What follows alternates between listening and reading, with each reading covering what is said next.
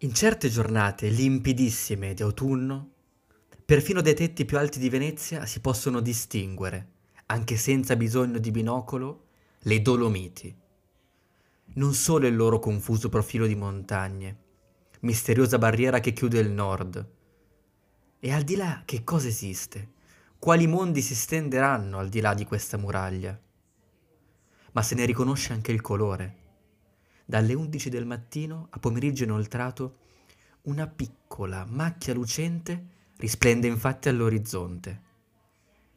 È la faccia sud dello Schiara, una delle poche grandi pareti dolomitiche che guardano direttamente la pianura. Di che colore? Si può trovare un aggettivo esatto per definire quella tinta così diversa da tutte le altre montagne, che al sottoscritto ogni volta che ci fa ritorno e la rivede, provoca un trasferimento interno, risollevando ricordi struggenti?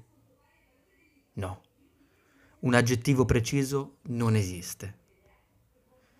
Più che di un colore preciso, si tratta di un'essenza, forse di una materia evanescente che dall'alba al tramonto assume più strani riflessi, grigi, argentei, rosa, gialli, purpurei, viola, azzurri, seppia.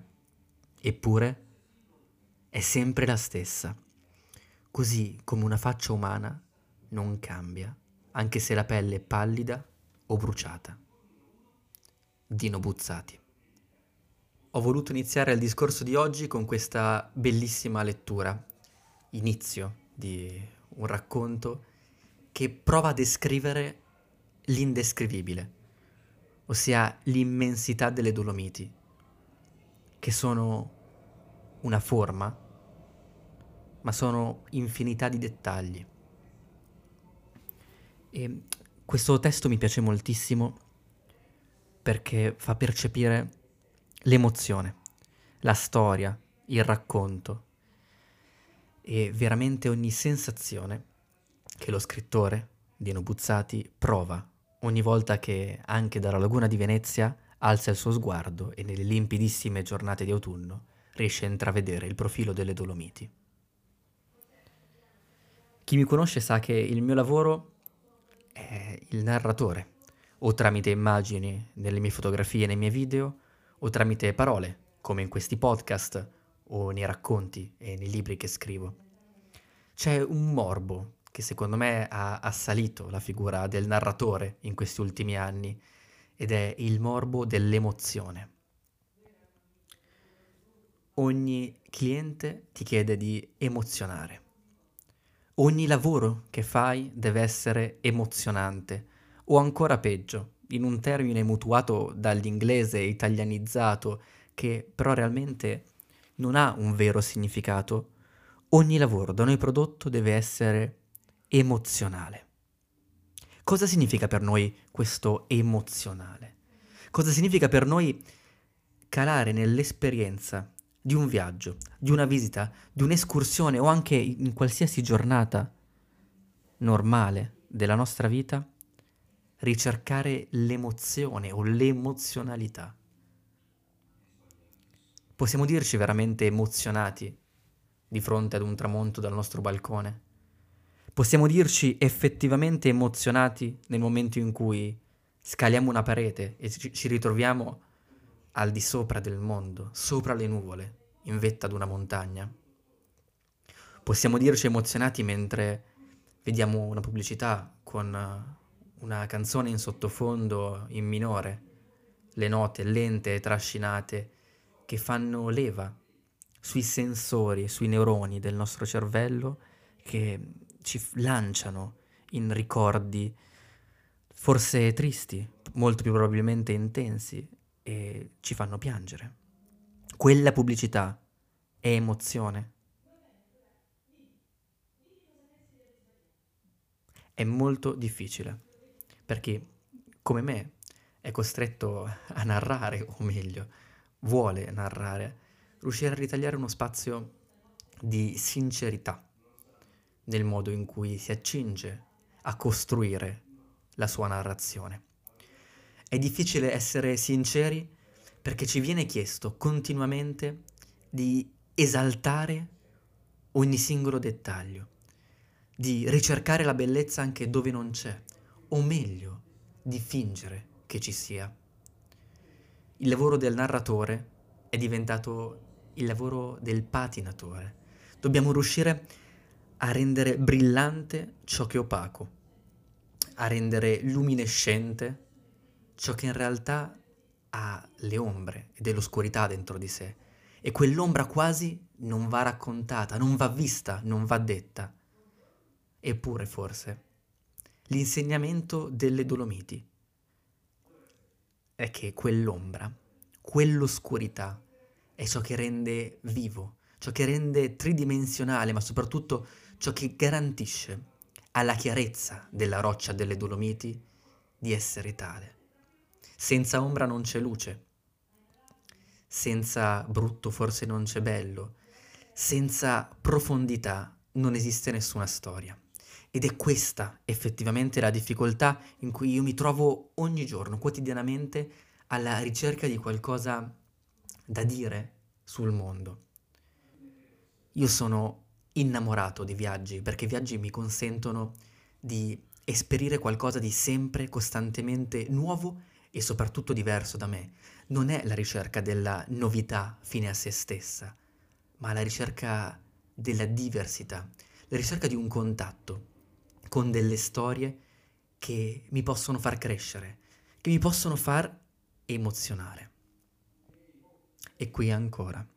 Mi immagino la neve che sta per arrivare sulle nostre montagne o che già ha ricoperto gran parte delle nostre montagne e l'inizio della stagione invernale.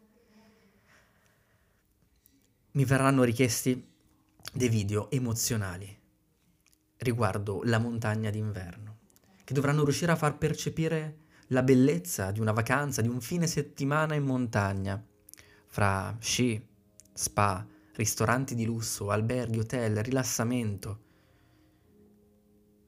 Mi verrà richiesta di costruire un'emozione patinata, di trasmettere emozionalità. Sono realmente disposto a farlo. Ho veramente voglia. Non è facile trovare una risposta per me perché nel momento in cui mi confronto con uno scritto, come quello che abbiamo letto adesso in apertura, mi fa pensare a quanto in realtà ogni parola sia importante e quanto ogni storia nasconda dentro di sé un mondo da raccontare e quel mondo però appare sempre più lontano perché ci fermiamo alla superficie. Ed è colpa ed è compito nostro, dei narratori, andare oltre quella superficie, ma non è facile. E spero che sentiate anche nella mia voce la difficoltà e lo struggimento quasi mentre provo a capire qual è la strada da percorrere. Perché non è facile andare veloce e riuscire a scavare in profondità non è facile trovare lo scatto che faccia aprire gli occhi e la bocca alle persone in un grande wow di meraviglia e al contempo riuscire a raccontare qualcosa di vero, qualcosa che non sia una cartolina.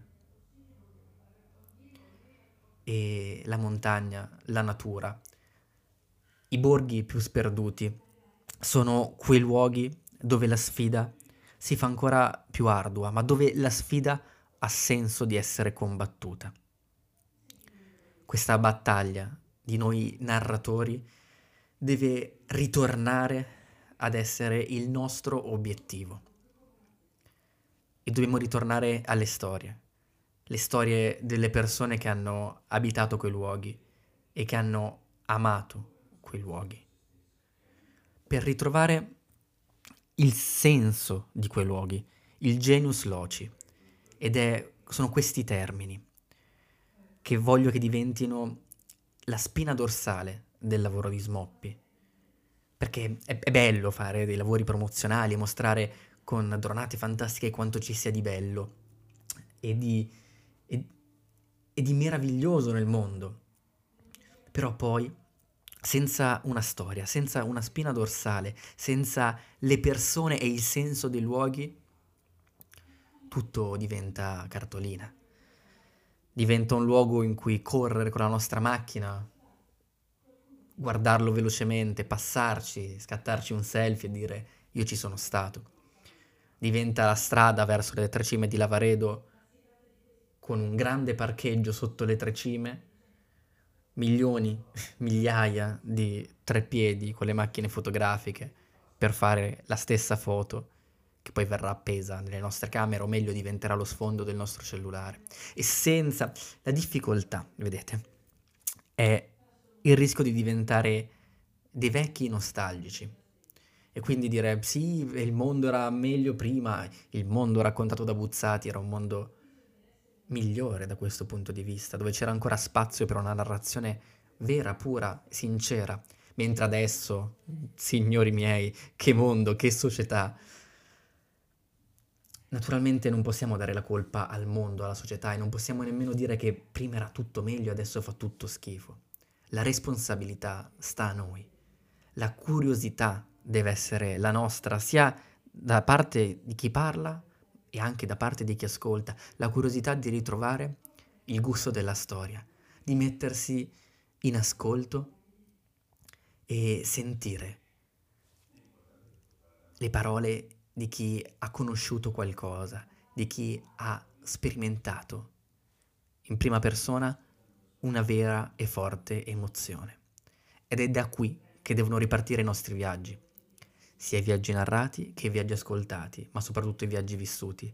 La ricerca di un'emozione che sia vera, la ricerca di un'emozione che coinvolga altre persone, le persone che amiamo, i nostri amici, i nostri parenti e, e le persone soprattutto che andiamo ad incontrare durante i nostri viaggi.